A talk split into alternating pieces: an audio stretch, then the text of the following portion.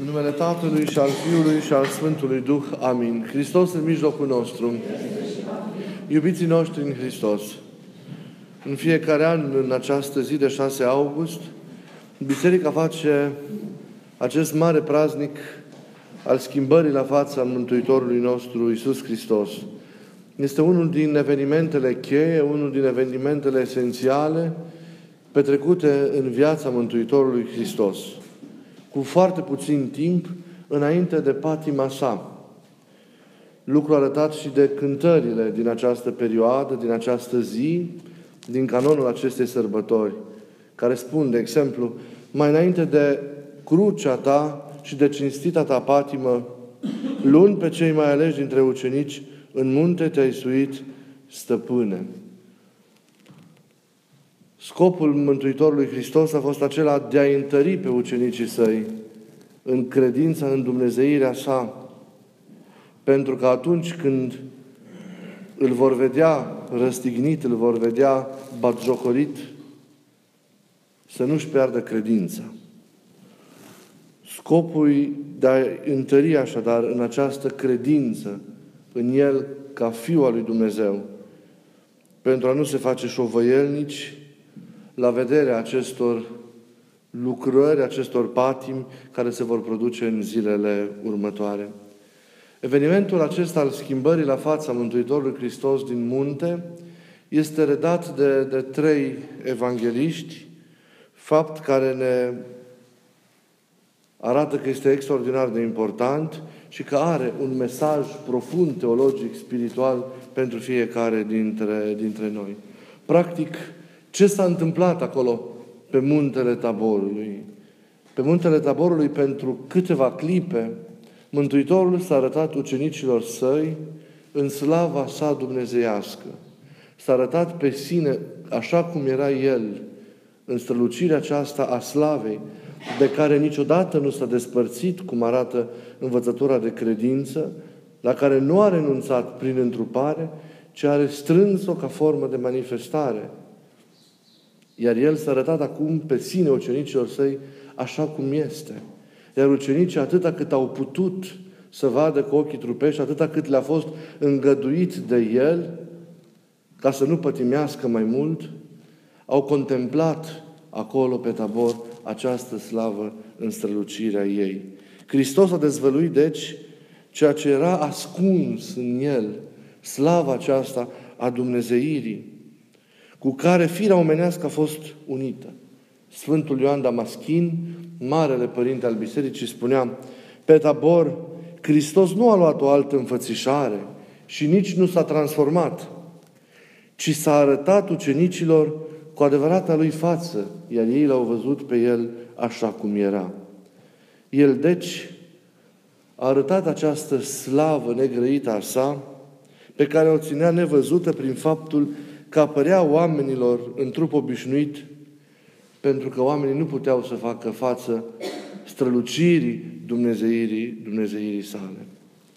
El nu și-a dezvăluit pe tabor întreaga strălucire a slavei, ne arată iarăși părinții bisericii în tâlcuirile lor, ci doar o parte din această energie a sa ca o pregustare a împărtășirii de pline de această slavă ca o pregustare a contemplării de pline acestei lumini pe care cu toții o vom face dacă ne vom ridica spre idealul acesta al Sfințeniei în împărăția neînțărată iubiri a Domnului.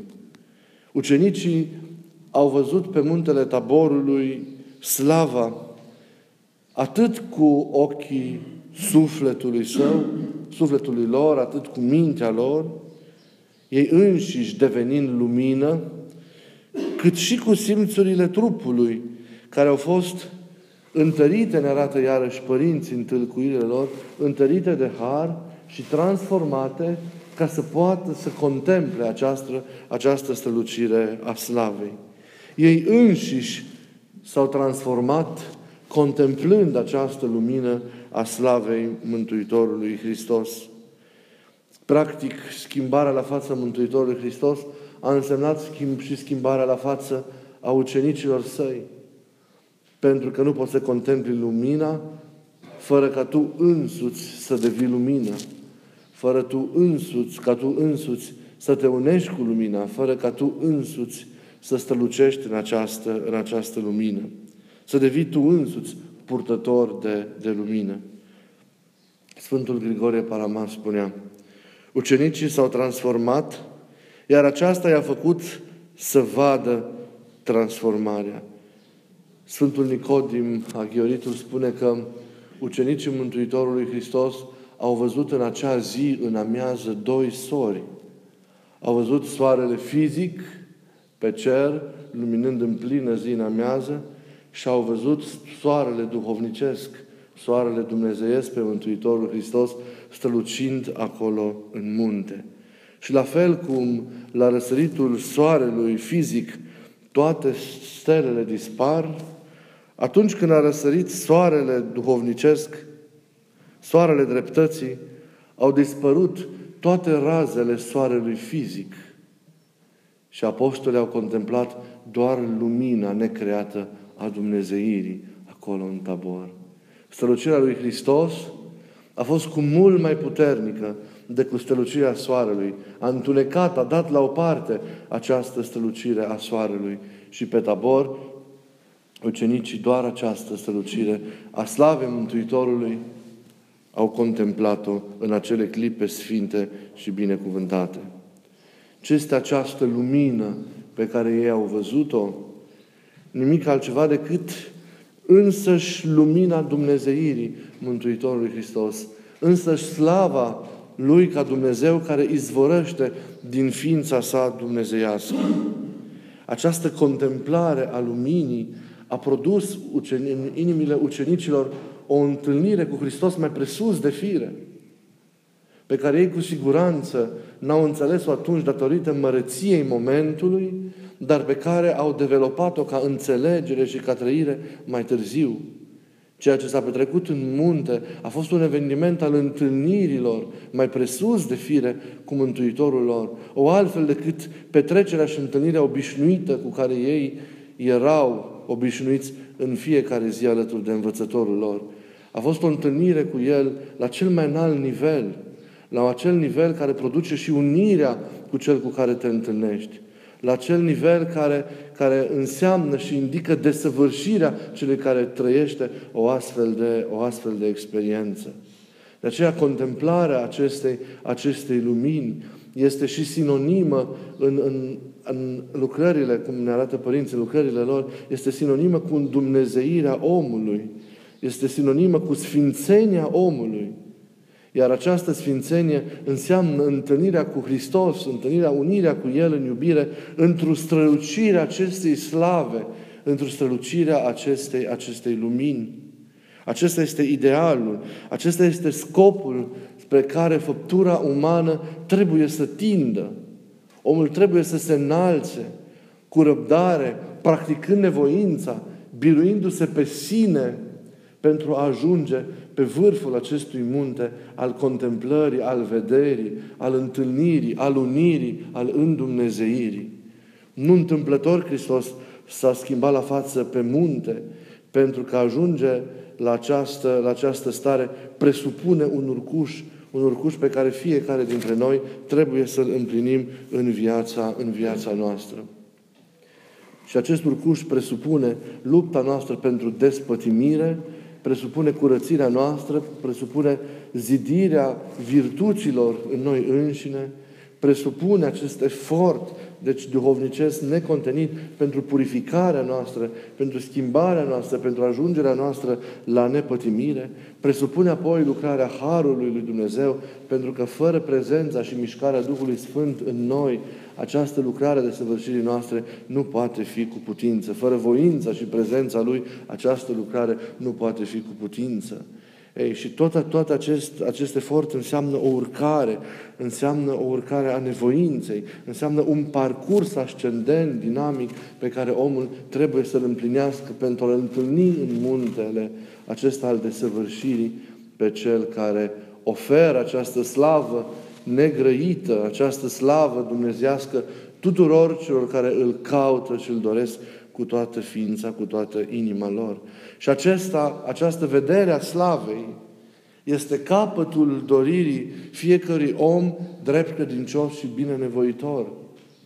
Acesta este înălțimea spre care eforturile noastre duhovnicești, spre care asceza și nevoința noastră tinde. A vedea slavă, a contempla, a contempla pe Hristos în lumină. Repet, iar această contemplare înseamnă și unirea cu Cel care este contemplat. Omul nu este așadar în stare să vadă această strălucire dacă nu se purifică pe sine, dacă, dacă nu se curățește. El a fost așezat, omul, dintr-un început în lumină, dar a pierdut acea stare binecuvântată, acea împărtășire de lumină și de iubirea lui Dumnezeu. Omul însuși a avut și propria sa lumină așezată din lumina cea din tâi, dar și pe aceasta a pierdut-o prin neascultare, a pierdut-o în urma, în urma căderii. Iar căderea al păcatului a introdus întunericul în, în noi și în relația dintre noi și, și, și Dumnezeu. Și atunci și simțurile noastre s-au închis, ele devenind neputincioase în, în a vedea această lumină, în a vedea aceste realități dumnezeiești, desăvârșite și îndumnezeitoare, care sunt dincolo, dincolo de noi.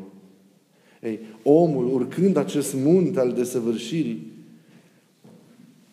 se pregătește pe sine, se curăță, se purifică, se subțiază pe sine, se spiritualizează într-o atât de mult încât redevine capabil să primească strălucirea acestei lumini, să o vadă. Nu că ea n-ar exista.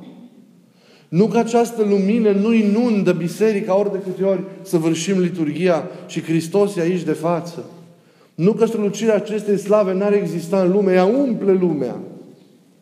Doar omul, închis fiind în el însuși, centrat doar pe el în mod exclusivist și egoist, el nu mai poate să vadă această lumină. Pentru că nu poți să o vezi stând rup de ea. Doar stând în legătură nemijlocită cu ea, iar El e lumina, tu poți să vezi lumina. Suntem încă în afara Lui câtă vreme în afara ei câte vreme, nu vedem lumina. Măcar de-am fi pe acest povărniș, pe acest urcuș al taborului, pe acest drum care duce la contemplarea acestei, acestei lumini. Omul așadar nu o vede dacă nu se curățește pe sine, dacă nu are Duhul care mijlocește această mare taină și o lucrează și dacă simțurile omului nu sunt întărite, întărite de har. Sfinții, cei care bine s-au nevoit și au bine plăcut lui Dumnezeu prin viața lor, au văzut această lumină și au contemplat-o, încă în trup fiind, chiar și cu ochii aceștia muritori. Amintiți-vă de un Sfânt Pavel, apostolul, care l-a văzut și el pe Hristos în lumină, care s-a ridicat până la al treilea cer și a văzut lucruri care nu se pot descrie în cuvinte și a auzit cuvinte care nu se pot reda în slove omenești. Amintiți-vă de mari nevoitori, de mari asceți, de părinții mai vechi, de părinții mai noi. Amintiți-vă de un Simeon, nou teolog, care este părintele care a avut și acea cutezanță de a descrie în cuvinte experiența aceasta, aceasta a luminii cu care se unește sufletul, care învăluie și transformă, transformă întreaga ființă a celui care o primește încât el însuși devine lumină. Amintiți-vă de un Siloan Atonitul și de atâția alți părinți nevoitori, mai vechi, mai noi, de un Paisia Ghioritul, de un Iosif Isihastul și de alții, chiar deci contemporani, care au făcut în viața lor experiența aceasta, aceasta a luminii. Hristos a avut această lumină și o are izvorând din ființa sa. Dar Sfinții o au prin împărtășirea din har. Pentru că acest har l-au dobândit prin nevoințele și prin ostenerile lor. Contemplarea slavei la cei sfințiți, să știți însă că nu reprezintă un eveniment exterior al simțurilor, ci contemplarea această slavă, a slavei înseamnă o trăire tainică, înseamnă o realitate care se produce în interioritatea ființei celui care contemplă. Se poate manifesta și în afară, chipul Sfinților devenind luminos în acele momente, supraluminos, iradiind această lumină, de o lumină care nu vine din afară, ci o lumină care vine din lăuntru. Lumina Sfinților în icoane nu este o lumină care se reflectă asupra icoanei, ci o lumină care iasă din lăuntru și se oferă, în, se, se, se, se dăruiește în afară, se răsfrânge în cele din afară. Pentru că contemplarea luminii rămâne un eveniment interior, nu un eveniment exterior. E un eveniment al trăirii interioare, lăuntrice, profunde, și care se concretizează, se materializează și într-o strălucire în forma aceasta fizică pe care Sfinții o pot răsfrânge în jurul, în jurul lor. Dar natura acestei lumini este alta decât natura luminii, ființa luminii materiale imediate. Dar noi ne reprezentăm în strânsă legătură cu lumina materială imediată pentru că nu avem o altă realitate la îndemână pentru a descrie. Dar e mult mai profundă, mult mai strălucitoare, e, e altceva această lumină a slavei pe care o contemplă și cu care se unesc, se unesc Sfinții. Dar începutul accesului la această vederea slavei, la această întâlnire și unire cu Hristos în lumină, care e capătul dorilor, repete, idealul spre care noi trebuie să tindem și nu trebuie să-l uităm nicio clipă, pentru că pentru acest ideal trăim și suntem, da? începutul cel bun este tocmai această luptă pentru curățire. Cuviosul Teofilac zicea, dacă omul nu se curăță pe sine, cum poate să dobândească cunoștința și înțelegerea adâncă și să primească în el lumina? Nu pot. Și începutul cel bun este acesta al curățirii, al despătimirii noastre. Împărtășirea de lumină pentru sufletul bine trăitor în Dumnezeu este o experiență care, iubiților, se face progresiv. Începi să știi deja să te împărtășești de lumină câtă vreme începi să biruiești păcatul în tine. Biruind păcatul și să din virtutea în inima ta, deja primești din această lumină. Chiar dacă nu o distingi în chip limpede, ca atunci cum o vei vedea și o vei simți la sfârșit. Dar primești pentru că este și o lumină a lui Hristos, este aceeași lumină a lui Hristos care se răsfrânge în tine ca și lumina virtuților. Este apoi lumina unei înțelegeri pe care tu o dobândești studiind Scriptura, adâncind în Duh scrierile părinților. E o cunoștință pe care pe fundalul rugăciunii tale neîntrerupte, dar Duhul Sfânt ți oferă. Și aceea este o lumină. Lumina minții, lumina în, prin credință, lumina înțelegerii a realităților. Și înțelegi că e o lumină gândindu-te la întunericul necunoașterii, al nepriceperii, în care din nefericire mulți oameni trăiesc. Este această, și această lumină, deci, a, a înțelegerii. Există această lumină a, a cunoașterii. Există lumina faptelor bune pe care sufletul le împlinește conștientizând că doar iubind pe oamenii din jurul său și implicându-se în mod concret, poate să iubească cu adevărat și pe, și pe Dumnezeu. Încetul cu încetul, omul intră în sfera acestei lumini.